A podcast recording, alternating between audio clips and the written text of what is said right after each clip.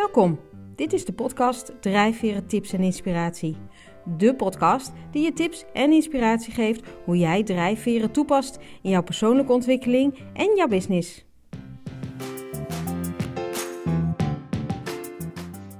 Dag en welkom weer bij een nieuwe aflevering van de podcast Drijfveren Tips en Inspiratie. En vandaag heb ik te gast Peter Linsen, auteur van het boek uh, Drijfveren van een topsporter. Mede-auteur moet ik zeggen, samen met Robin van Galen. En uh, ja, welkom Peter, want ontzettend leuk dat je tijd wilde maken.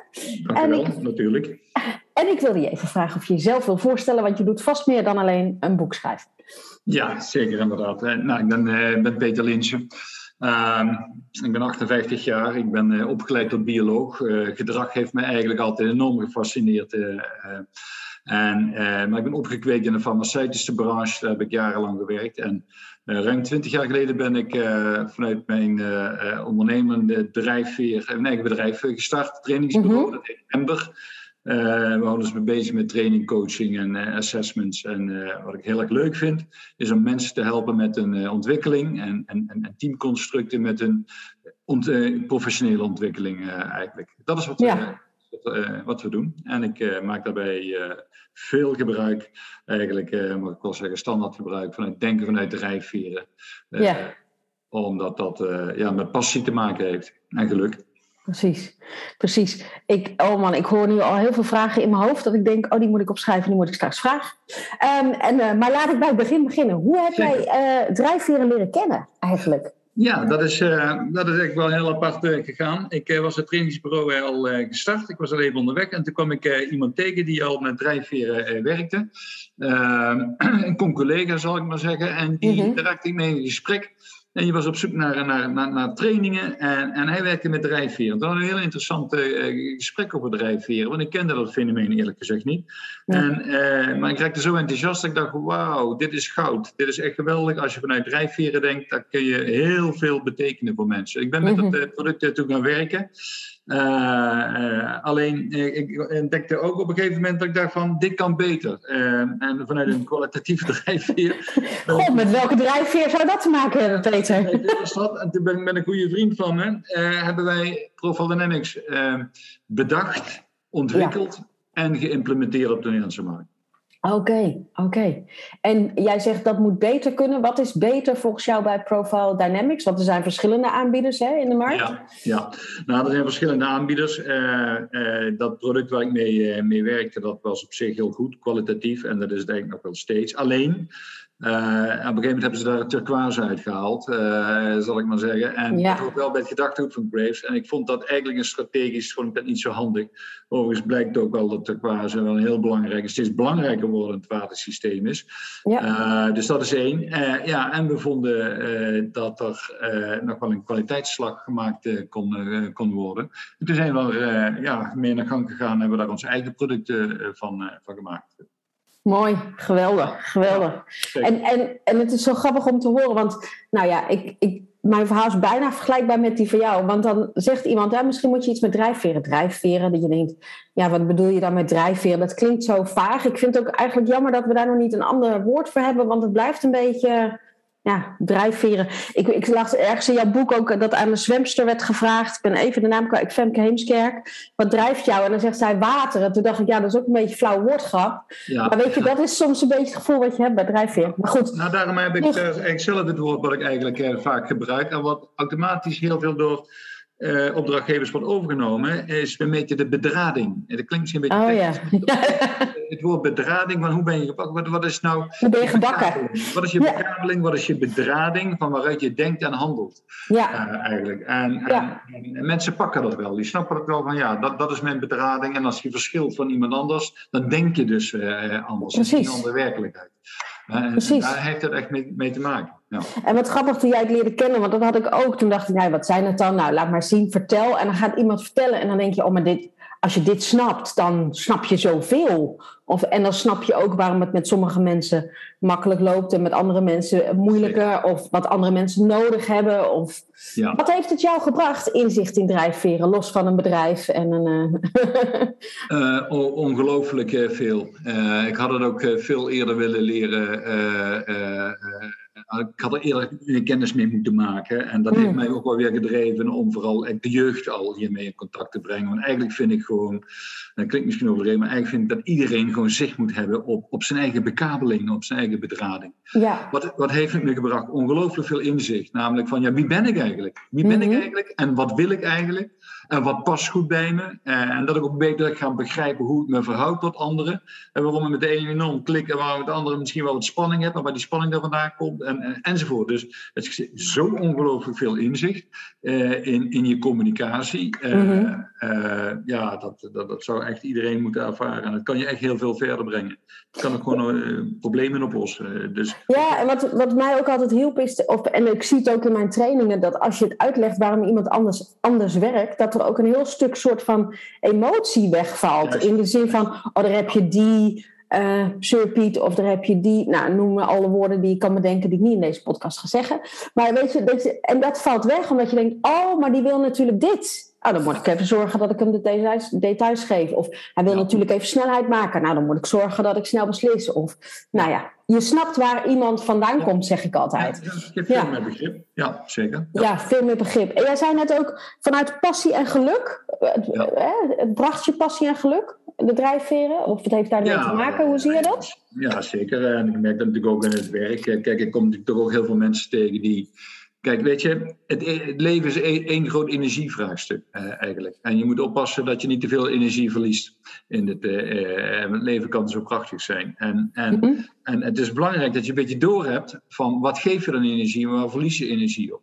Ja. Uh, uh, en om daar goed mee om te gaan. Dat betekent ook dat je de juiste keuzes moet maken in je leven. Bijvoorbeeld de keuze op welke ladder ga ik staan, welke job past bij me. Uh, en maar ook heb ik de ladder tegen de goede muur staan. En ik kom mm ongelooflijk veel mensen tegen in mijn werk die of niet op de juiste ladder staan, of dat wel, maar de ladder niet tegen de goede muur in het verkeerde bedrijf of cultuur werken en heel veel energie verliezen tot burn-out toe. Komen heel veel tegen, mensen compleet opgebrand zijn ongelooflijk nare ervaring natuurlijk. Uh, dat geeft je minder zekerheid en vertrouwen. Dus kortom, ik gun iedereen gewoon een ongelooflijk gelukkig uh, leven. En daar kan dit uh, een enorme bijdrage aan hebben. Door jezelf beter te leren kennen. Maar ook hoe je je verhoudt en welke keuzes je dan moet maken. En dat je überhaupt mm snapt. Wat geeft me energie en waar loop ik op leeg? Nou, dat inzicht ja, is natuurlijk eigenlijk wel mooi. Dat zou eigenlijk gewoon op school geïntroduceerd moeten worden. Dat wordt nergens als vak gegeven. Dat klinkt misschien overdreven, maar we leren zoveel dingen over geschiedenis, aardrijkskunde, weet ik veel, allemaal prachtige vakken. Maar het gaat onvoldoende van wie ben ik eigenlijk? Wat betekent dat eigenlijk voor de keuzes die ik eh, ga maken? Nou, precies. Ja. Dat zou verplichte leerstof moeten zijn. Ja, ja, want je merkt het, hè? ik heb drie kinderen en ik merk al bepaalde drijfveren gewoon. Zeker. Uh, en natuurlijk zijn er ook sommige drijfveren nog in ontwikkeling. Dat spreekt ook voor zich. Ja. Um, maar ik heb er, uh, mijn oudste is heel erg van, van de structuur. Um, en ik weet dat vroeger dat ik ook haar niet zoveel moest beloven. Want voor mij, wat voor mij een ideetje was of een suggestie, was voor haar heel snel een belofte. Ja. Uh, die ik vervolgens natuurlijk ook niet nakwam dan, omdat ik het niet beschouwde als een belofte. Maar als je dat weet, of je weet dat iemand het fijn vindt wat voorspelbaarheid te hebben, nou dan, dan zorg je daarvoor. Maar je weet ook, ja. Ehm, hè, dat is daar nu ook met school, dat je kijkt van ja, maar welke, welk profiel zou je dan willen kiezen? Of naar welke studie zou je dan willen? En is daar dan, of een bijbaantje merk ik nu ook, dus heel weinig structuur, wordt ze niet heel gelukkig van. Dus dat je denkt, oké, maar kun je of zelf structuur aanbrengen in die bijbaan? Hè? Dat kan soms ook, dat jij degene bent die dat dan ordent als je daar de ruimte voor krijgt. Of moet je misschien naar een andere plek, uh, een ander bijbaantje zoeken waar bepaalde dingen veel meer gestructureerd zijn. Ja. En, en zo leren volgens mij die jongeren, als je dat een beetje snapt hoe dat werkt, snap je ook waarom sommige bijbanen wel of niet voor je werken. Of welke studies beter bij je passen. Of, uh, zeker, zeker. Ja. Ja, grappig hè, maar en dat leren ze niet op school hè? Nee, nee, nee, nee. nee. Dat is, uh, Zoals heel veel andere dingen eigenlijk niet. Die ja, sommige plekken in onderwijs, daar, daar, daar, daar, daar, daar pikken ze dat wel op, zal ik maar zeggen. Uh, maar het is, uh, dat mag echt nog wel veel, veel meer eigenlijk. Ik denk dat het ongelooflijk belangrijk is. En ik doe, doe nu min of meer incidenteel, omdat mensen die ik tegenkom in een organisatie zeggen, oh Peter, wil je dat ook eens een keer bij ons op het gezin doen? Ja, precies. En dus ja. doe dat ook gezin, of, of vaak ook omdat er aanleiding is of wat problemen zijn met zoon of dochter, om daar wat inzicht te geven. En, en, en, dan vinden ze dat het kind onhandelbaar is of ADHD heeft. Maar vaak zie je gewoon dus dat een geel kind wat behoefte aan vrijheid heeft, die zit in een veel te strak blauw systeem.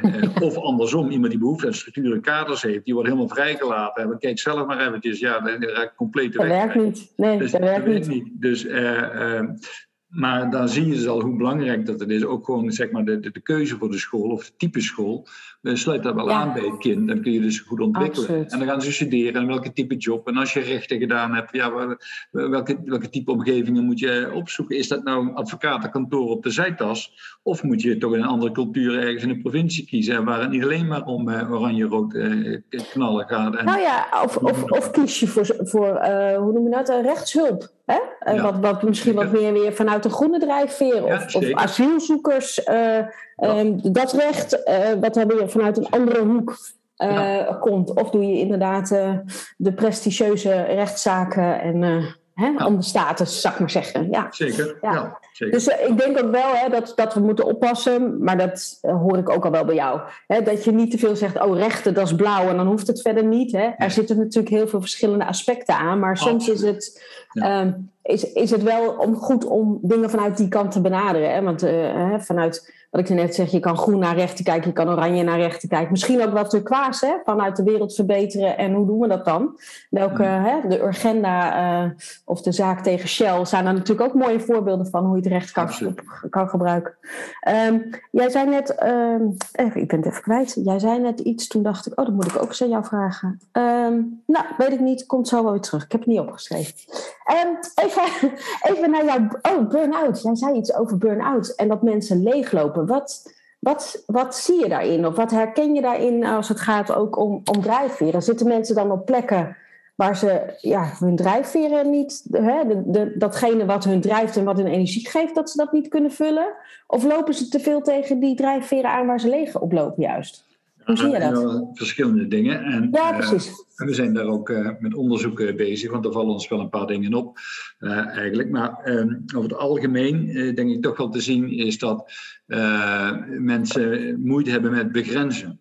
Mm begrenzen, keuzes maken voor jezelf durven op te komen. En vaak is het dan toch ook omdat dat ze misschien enorm loyaal zijn uh, of opofferingsgezind zijn, uh, een hoog verantwoordelijkheidsgevoel hebben en daarin doorschieten. Uh, en dat heeft natuurlijk ook met bepaalde drijfveren te maken. En als je dan onvoldoende goed bij de rode knop kan komen om te begrenzen voor jezelf te kiezen en af en toe die stopknop kan, kan drukken, ja, dan kan het zomaar zijn dat je, dat je eruit knalt. dat, is, dat is toch wel wat we heel vaak zien. Niet alleen hoor, want er zijn ook mensen die doorschieten gewoon in het, in, in het hele harde werken, vanuit hun enorme ambitie. Mhm. Eh, eh, en als ze dan niet succesvol zijn, nog harder gaan werken. En dan kan ook het licht uit je ogen gaan. Dus er zijn verschillende redenen die kunnen leiden tot, uh, tot burn-out. tot en met inderdaad gewoon puur op de omgeving, zal ik maar zeggen. Of de, de manier waarop je wordt aangestuurd. Dat kan natuurlijk ook tot een enorm energielek gaan leiden. maar dan nog komt het erop aan. laat je het gebeuren? Ja. Of kun je jezelf bij de teugels pakken hè, vanuit je eigen cirkel van invloed. En dat je zegt van jongens, ik laat het niet gebeuren. En, en ik heb hier altijd een keuze in. Want je hebt iedere dag een keuze. Zeker. Of je, weer, of je die job gaat doen, of dat je je weer meldt bij het bedrijf. Of dat je zegt, we moeten maar eens de ladder tegen een andere muur zetten. Ja. En, en, daar gaat het om. Bewust omgaan met dat je altijd een keuze hebt. Uh, en daar ook op durven te schakelen. Uh, om te voorkomen dat je burn-out hebt. Ja, en volgens mij zit daar ook een stukje, als je weet waar je van oplaat. Hè, ik heb het zelf gemerkt in de coronatijd. Ik, ik hou van andere steden, andere mensen, ander eten, andere taal, ander, ja. nou, liefst alles anders zou ik maar zeggen. Mhm. Uh, dat is lastig als je niet buiten Nederland kan. Maar dan moet je je bedenken, oh, nou, waar kan ik nou naar een omgeving die toch heel anders aandoet? Nou, uh, hè, in Limburg praten ze ook anders. Dat helpt ook voor het vakantiegevoel. En de heuvels helpt ook. Uh, dus, dus zo kun je ook zoeken naar als al het andere. Nou, ik kan niet over de grens, hè, was natuurlijk een tijd, je kan niet naar Portugal, niet naar Spanje. Oké, maar waar zoek je het dan wel? Ehm, of is er misschien, weet ik veel, een Syrisch restaurant waar je nog nooit hebt gegeten, dat dat dan leuk is. Maar ik weet, of, eh, en ik weet ook dat ik dan stapels boeken bestel of uh, allerlei uh, Netflix-documentaires zich wil opstapelen, omdat ik dat nodig heb. Maar dat helpt dan En ik heb soms het gevoel dat mensen bij een burn-out inderdaad een stukje grens, maar het is ook waar, waar laat ik nog wel van op en doe ik daar ook voldoende van? Ja, ja. Herken jij dat ook? Of, uh... Ja, absoluut. absoluut. Uh, en het is voor mensen ook moeilijk om daar inzicht in te hebben, denk ik. Als je, als je geen drijfveerprofiel hebt. Ja, sommige mensen ja, vinden dat lastig om dat voor zichzelf te benoemen. Anderen juist heel goed. Die weten echt wel waar ze energie van krijgen, waar ze op leeglopen. maar het is wel belangrijk om van weten naar doen te komen. Dus je ja, precies weten, dat. ja, dat is één ding. Ja. want anders blijf je alleen maar op inzichtsniveau hangen. Maar het is belangrijk dat je iets doet met je inzicht. Ja. Dus, dus de keuzes te maken. Dus ga iets doen waar je blij van wordt. Ja. Uh, en, en vermijd die dingen uh, waar je op leeg loopt. Uh, dus da, da, daar gaat het om. Dus als je, als je dat spelletje een beetje beheerst, ja, daar, daar, word je, daar word je een stukje gelukkiger van, denk ik. Ja. Mm -hmm, Hey, en jij werd volgens mij ook heel gelukkig van, van het boek schrijven, hè? Drijfveren nou. van de topsporten. Hoe kwamen jullie op dat idee eigenlijk? Nou, het, is eigenlijk een ideetje wat ik al. Eh, ik heb al iets met, met sport en, eh, en, en, en, topsport. En ik vroeg me eigenlijk al jaren af hoe zouden topsporters nou geschakeld zijn eigenlijk. Ja. Want ehm, vaak is toch de klassieke gedachte uh, van, van nou, die willen allemaal goud winnen, dus die zullen allemaal knal oranje zijn, want dat heeft met winnen te maken. Ja. En zo komen er misschien ook een paar kleuren. Maar ik dacht van, nee, volgens mij ziet het er anders uit. Maar toen dacht ik wel van, ik ga, ga, het maar onderzoeken of het zo is. en ook in het kader van ons 20-jarig jubileum, mijn bedrijf bestond vorig jaar 20 jaar, wil ik graag ook een soort jubileumboek oh, maken. Uh, en toen uh, ben ik aan de gang gegaan met Robbe Vergalen, die ik al langer ken. Olympisch gouden coach met de waterpolo-dames. Ja. En we hebben wel meer dingen samen gedaan. En hebben we een samenwerkingsproject van gemaakt. Toen zijn we aan de gang gegaan met het idee. vonden het een geweldig idee. En dacht, joh, Peter, laten we het gaan doen. we gaan twintig topsporters selecteren. en die gaan we doormeten. En dan gaan we een interview mee houden. En eens kijken wat eruit komt. Ja. En dat was het leukste project ever. Er waren allemaal cadeautjes, alle gesprekken, allemaal heel verschillend. Uh, met zeer verrassende uitkomsten ook. Uh, en uh, het waren allemaal cadeautjes. Zo hebben we het ervaren in ieder geval. Nou, zo leest het ook. ik heb het van de zomer op vakantie gelezen. En, en um, je krijgt zo'n ander beeld ook van, van de sporters. Want je kent ze natuurlijk, ik zou maar zeggen, liggend in het water. Of met de rolstoel. Of tennissend. Of wat dan ook. Maar veel meer over nou, hoe ziet nou jouw training eruit? En hoe werkt de samenwerking met jouw trainer? En ben je van de innovatie of juist niet? Of wat vind je belangrijk als je onderweg bent op weg uh, naar, naar de wedstrijden of zo? Kun jij, wat, wat, wat jij zegt, jouw veronderstelling was... Hè, uh, ja, het zal allemaal wel oranje zijn, want dat is een soort logische aanname die we allemaal doen. Maar jij wist natuurlijk dat dat anders zat. Wat, uh, wat is jou opgevallen uit al die twintig interviews? Ehm, ja, wel een aantal dingen. Uh, wat ik. Uh, wat heel mooi is, ja, wat ik in het algemeen het wel heel mooi vond, is uh, de openheid van de mensen. Hè. Ik bedoel, daar heeft ook bijvoorbeeld niemand ter discussie gesteld om die profielen bijvoorbeeld af te drukken in het boek. Hè. Terwijl sommige mensen, dat gaan ze nooit doen, AVG en uh, wie wil er nou, uh, enzovoort. Hè. Nou, totaal niet, daar was, heeft nog niemand over begonnen van, oh, ik wil alleen maar de tekst en niet het profiel. Nee, dit is geen goed en geen fout, dit is wie ik ben en men is blij en trots op dat, op dat profiel. Ehm, dus die enorme ja, warmte en die openheid van de gesprekken die we dus hadden. Uh, bij de mhm. meeste mensen thuis door corona konden we natuurlijk nergens terecht. Dus werden we bij hen thuis uitgenodigd in een eigen biotoop. En dat is natuurlijk fantastisch, want dan voelen ze zich heel erg op hun gemak als je gewoon op de bank zit. Soms met het haarsje aanlekken, uh, koekje erbij. En, en dus we hadden gewoon prachtige gesprekken eigenlijk. Uh, en ehm, ja, en wat, wat, wat me verder opviel is ja, dat, dat, dat je toch ook zelf wel toch af en toe wel aardig verrast was. Want uh, je probeert je een beeld te vormen van een supporter. Maar dat doe je op basis bijvoorbeeld van de beelden hè, die, die de cameraman uh, voor je maakt. En gewoon die paar seconden dat die sporter een beeld is. En dan heel, heel blij is. En, uh, of juist verdrietig omdat hij ja. zilver, maar zilver heeft gewonnen. En dan vorm je dus een beeld. Maar je krijgt een veel beter beeld van de persoon zelf eigenlijk, door er echt mee in gesprek te raken. Het was meer in de, in de volle breedte, vond ik, dat je een persoon kon zien. Niet alleen maar, ik zou maar zeggen, die ene drijfveer, bij wijze van spreken, die je dan herkent van een afstand, maar juist ja. de combinatie van de drijfveren met elkaar. Ja. ja, en in sommige gevallen waren er profielen waarvan ik van tevoren dacht van, hè, zou dat wel kloppen? Terwijl ik weet dat het klopt, hè, want de methodiek is gevalideerd en die klopt gewoon. Uh, maar dat ik dacht van, oh, zou dat wel kloppen? En hoe zou die erop reageren? Want eigenlijk ben ik nou zelf heel erg verrast. Ja. en dan heb je het gesprek en dan herkennen ze het helemaal. En uh, Peter was spot on en, en weet je, nou, fantastisch. En dan komen de verhalen bij hoe het dan, hoe het dan werkt eigenlijk in die sport. dus, ja. Wat kun je daar een voorbeeld van geven waarvan je dacht, hm, hoe zit dat nou in elkaar? Ja, dat was bijvoorbeeld bij uh, Nicolien uh, dus, uh, die dus de Olympisch goud op snowboarden heeft gewonnen. Dat is een individuele sport. En ja, dan heb je misschien toch de neiging om te denken van die individuele sporters, die zullen wel ook een eh, individualistisch profiel hebben. Dus de kleuren geel, oranje, rood. En nou, dit was precies tegenovergesteld. Dit was mhm. echt een teamprofiel. Dat was groen, blauw en paars. En je is een hekel aan dat oranje, rood. Dus ik vroeg dus ook van, wat doet iemand met een, met een teamprofiel op een individualistische nummer eigenlijk? En die zag dat ook zelf als, als een teamsport. Want ze, ze maken zelf een eigen team bouwen ze om zich heen. Ja. dus uh, met, met de vader en de begeleidingsstaf en de visio en de coach en dan weet ik het allemaal. Dus die hebben dus zo'n groepje en dat, was, en dat zag je bij meer van die uh, uh, mensen. Die dat eigenlijk, de marathonloper bijvoorbeeld ook, Björn Koperman. Ja. ja. ik heb zelf marathon gedaan en, en, en ik zag dat altijd een individualistisch nummer. Maar hij zegt, nee Peter, acht van de tien trainingen in de week doen we met, de, met het hele team. We vormen een tribe, die, die NN-groep, de snelste groep lopers ter wereld. met de wereldrecordhouder ook. Die trainen samen, die doen alles samen, die gaan op trainingskampen. Dus dat is echt een tribe bouwen ze daar. Uiteindelijk moet je die marathon natuurlijk zelf lopen natuurlijk. Hè? Maar het is heel, heel veel teamwork.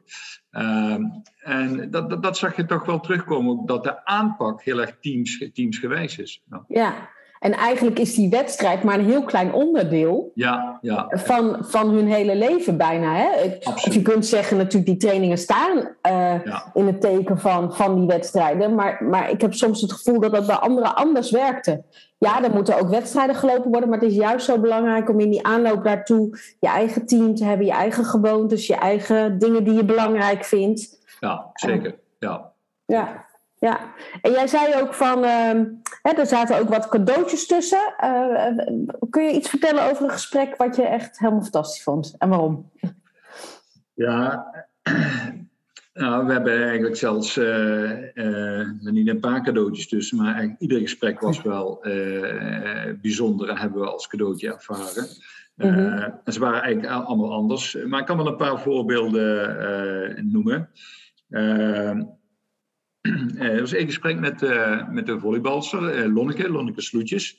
Die troffen op dat moment aan in een fase dat ze een sabbatical had, zoals dat mhm. dan heet. Maar dat komt eigenlijk omdat ze zeg maar, opgebrand was. Hè. Die volleyballers mhm. die hebben een enorm zwaar programma qua wedstrijden en trainen. Die vliegen de hele wereld over. Dat is echt onvoorstelbaar en eigenlijk onmenselijk bijna. Mm uh, en uh, nou, die komt op een gegeven moment in een fase waarin wil ik hier nog wel mee doorgaan eigenlijk. Want uh, dat is een van de beste volleybalspelers ter wereld en zeer hoog niveau. En, en, en, ja, en op een gegeven moment zit die laag in energiebalans en stapt je er eventjes voor een jaartje tussenuit. Uh, dus in die fase hadden we dat uh, gesprek. En, uh, nou ja, goed, en het is ook iemand met een, echt een teamprofiel. en ja. Enorm loyaal type, sterk mensgericht. maar laag op het rood en zware weerstand op rood. En dan weten dat ze een coach heeft die, die vol op rood kan gaan, zal ik maar zeggen. Ja, want zij speelde bij Turkije of zo, hè? Ja, Had ik dat ja, goed gelezen? Ja, Turkije, ja. daar had ze erg goed naar de, naar, naar de zin. Daarna naar Italië. Dat was minder, want Italië is veel individualistischer en dat past niet bij haar. Ehm, maar goed, uh, al bij al ging ze wel door het profiel en de bespreking daarvan ook echt wel begrijpen uh, waarom de accu ook wel leeg, leeg liep en waar ze ook oh, last van had. met name ook zeg maar, de, de rode aanpak van de, van de, van de trainer. En hoe dat inderdaad de energiebalans, de, de accu helemaal kan leegtrekken. En dat was natuurlijk heel confronterend, want eh, ja, we stelden daar ook wel de vraag: goh, ook vanuit je onbewuste, wel, welke keuze, ja, ga je stoppen of, uh, of ga je door? Hm. Ja. het bijzondere was eigenlijk wel dat ze in dat gesprek ook wel bij ons aangaf. Uh, ja, ik wilde mee stoppen, want we hadden ook nog een aantal privéredenen en zo. En dat ze toch ook wel behoefte hadden om weer ja, naar huis te gaan, dichter bij mhm. huis, om ook voor, uh, voor mama te zorgen. Hè, dus uh, die ziek is. Uh, dus kortom, dat was eigenlijk een, een prachtig gesprek. En ook wel heel emotioneel, omdat een aantal puzzelstukjes op de plek vielen. Ja. ja, want dat, nou ja, dat zal je ook wel maken. Dat heb je nu meegemaakt, maar dat maak ik ook vaak mee met die drijfverenprofielen. Dat als je mensen daardoorheen praat, dat er zoveel op hun plek valt. Dingen die je eigenlijk als heel logisch beschouwt, want het, zo werkt het voor jou. Maar daarmee niet voor een ander, zeg ik altijd. Of dat je denkt, oh, dat is de reden dat. Of, oh, daardoor komt het dat. Of daarom vind ik dat belangrijk. Hoe logisch het ook soms is.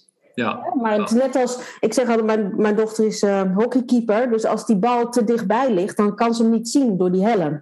Hmm. En ik heb soms het gevoel dat je ook bij, uh, bij de drijfveren of je eigen kwaliteit, dat je die niet kan zien omdat het te dicht bij je ligt. En dat dit wel helpt om het in kaart te brengen. Juist, ja. ja, ja. ja. ja. Hey, en uh, je had ook een interview met, met de shorttrackers, hè? Uh, Shinky, uh, Knecht, ja, en Suzanne Schulting. Nou, die hebben we natuurlijk allemaal, Suzanne hebben we natuurlijk zien floreren op, op de Olympische Spelen. Um, ik vond het zo mooi om te zien hoe die shorttrackers. Ik heb natuurlijk ook de documentaire gekeken van, uh, van Shinky Knecht. Ik wist dat is ook toch wel een soort van familie, geloof ik, met elkaar. In ieder geval een heel erg team. Ja, ja. En ik vond het zo mooi om te zien op de Olympische Spelen. Ik weet niet, ja, jij hebt natuurlijk ook gekeken. Ehm, maar dat ze uh, uh, volgens mij in de relay ehm, op moesten en elkaar van tevoren een box gaven voor de camera. Ze waren het eerste team die dat deed. En heel grappig was om daarna te zien dat elk team zoiets had: oh, we moeten ook zoiets doen. Maar je merkte al, dat was voor de camera en dat kwam niet uit het hart, zeg maar. Ja. Um, en ik vond bijna ontroerend, zeg maar, de, de medailles toen ze werden omgehangen, dat ze ze bij elkaar gingen omhangen. Ja. En ik dacht, dit is zo'n verschil met de andere teams. Wat, wat kan jij vanuit jouw nou, kennis van de interviews en, uh, en uh, nou, hoe heb jij daarnaar gekeken? Ja, ja. nou goed, uh, dan ken ik ze niet allemaal. We hebben natuurlijk al in uh, Shinky gesproken en Suzanne Schulting. Ja. En vanuit de drijfveren, dat zijn allebei mensen die krachtig individualistisch geschakeld zijn. En zeker Suzanne Schulting. En, maar die snappen natuurlijk wel dat uh, wil je uh, tot een uh, optimale prestatie komen. En ze zijn ongelooflijk resultaatgedreven.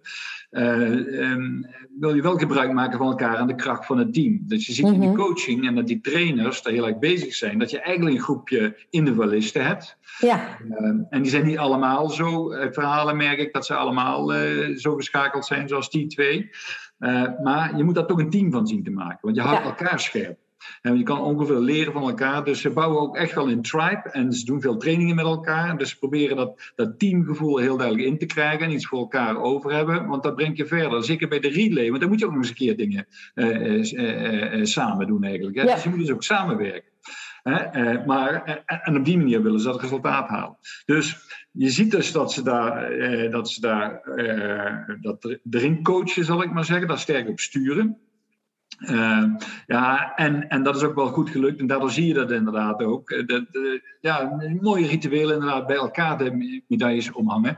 Uh, en er gebeurt echt iets in dat team. En misschien is het dan ook niet toevallig dat zo'n team ook gewoon heel, heel, heel, heel goed performt ook natuurlijk. Hè? Ja. Dus daar wordt wel heel sterk op gestuurd. Van de andere kant, als je dus kijkt en ook als je ze vraagt van welke gouden medaille wil je het liefste winnen, hè? dan merk je toch ook wel dat die in die op dat individuele nummer, zal ik maar zeggen, die gouden medaille misschien op een of andere manier toch net even iets meer telt, zal ik maar zeggen, dan, uh, dan met, met, met zijn team. Hè? Dus, ja. uh, snap je? Uh, ja. dus die, en maar het was natuurlijk... Hè, tenminste, ik zag dat, dat ik dacht, ja, dit soort dingen bedenk je niet. Hè? Die, die medaille omhangen, dat voel je ook gewoon, dat is, dat is oprecht. En, en het was echt een team.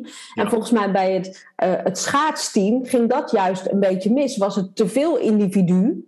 Ja. Uh, en te weinig een team, waardoor die achtervolging niet helemaal. En wij weten Ja, natuurlijk, ik bedoel, ik weet er ook voor de rest niks van, behalve dan wat ik op tv lees, eh, tv zie en in de krant lees. Dus ik weet ook niet de ins en outs. Maar ik denk, oh ja, dat maakt het natuurlijk. Het is ook heel lastig om individuele sporters tot een team te smeden. Of dat je een team hebt en dat je zegt, maar je moet ook individueel floreren.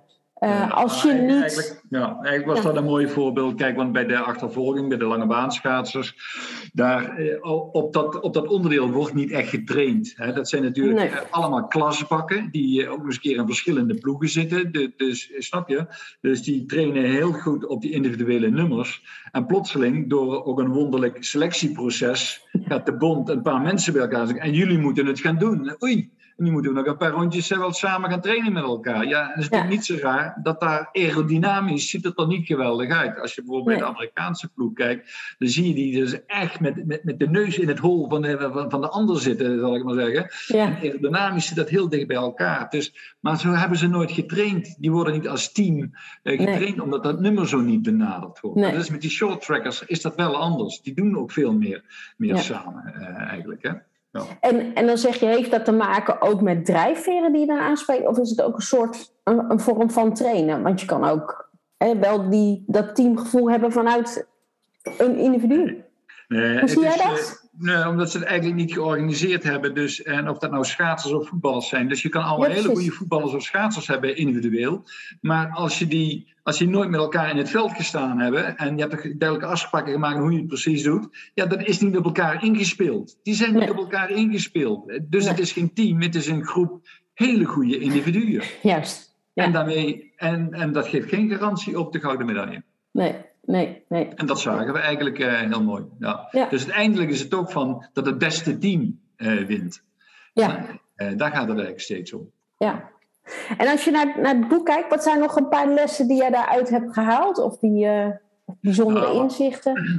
Wat ik wel heel belangrijk vind, en ook de vertaalslag naar zeg maar normale bedrijfsleven of organisaties, is, ik denk dat diversiteit erg belangrijk is uh, bij samenstellingen van teams, maar vooral ook het inzicht van dat je vanuit verschillende drijfveren heel succesvol kunt zijn. Ik vind dat een heel belangrijke, want af en toe wordt dat toch een beetje wat ongenuanceerder over gedacht, is dat ja, je, kent dat wel. Hè? Een, een accountant of een controller, eh, die, die, moet blauw zijn en de HR-meneer of mevrouw moet groen zijn en, eh, enzovoort. Nee, er zijn verschillende routes die naar succes leiden. Ja. Uh, en, en, dat hebben we hier ook mee aangetoond. Het is natuurlijk geen wetenschappelijk werk, want daar was uh, de, de, groep te klein voor.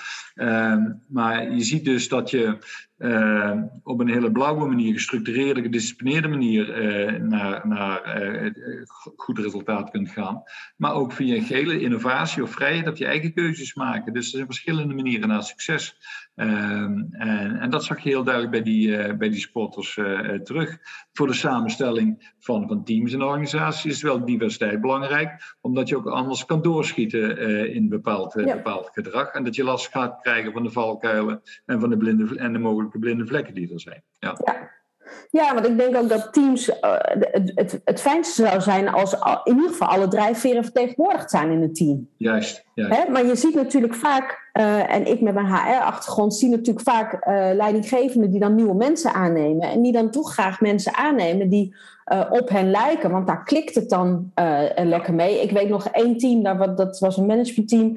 Die hadden geen blauw met elkaar. Dus er werd ook niks vastgelegd. En ik had soms het idee, dat begreep ik ook wel uit, uit de vergaderingen. Dat die altijd in rondjes praten. Want dan bedachten ze weer wat nieuws. En dan, oh ja, dan moeten we nog met elkaar naar kijken. Maar er werd nooit iets, oké, dit is dan de afspraak en dan gaan we het nu doen. Dat, mm. dat, dat kwam nooit. Dus uiteindelijk zochten ze een projectmedewerker en die moest dat dan wat meer structureren en hun een beetje op het pad houden.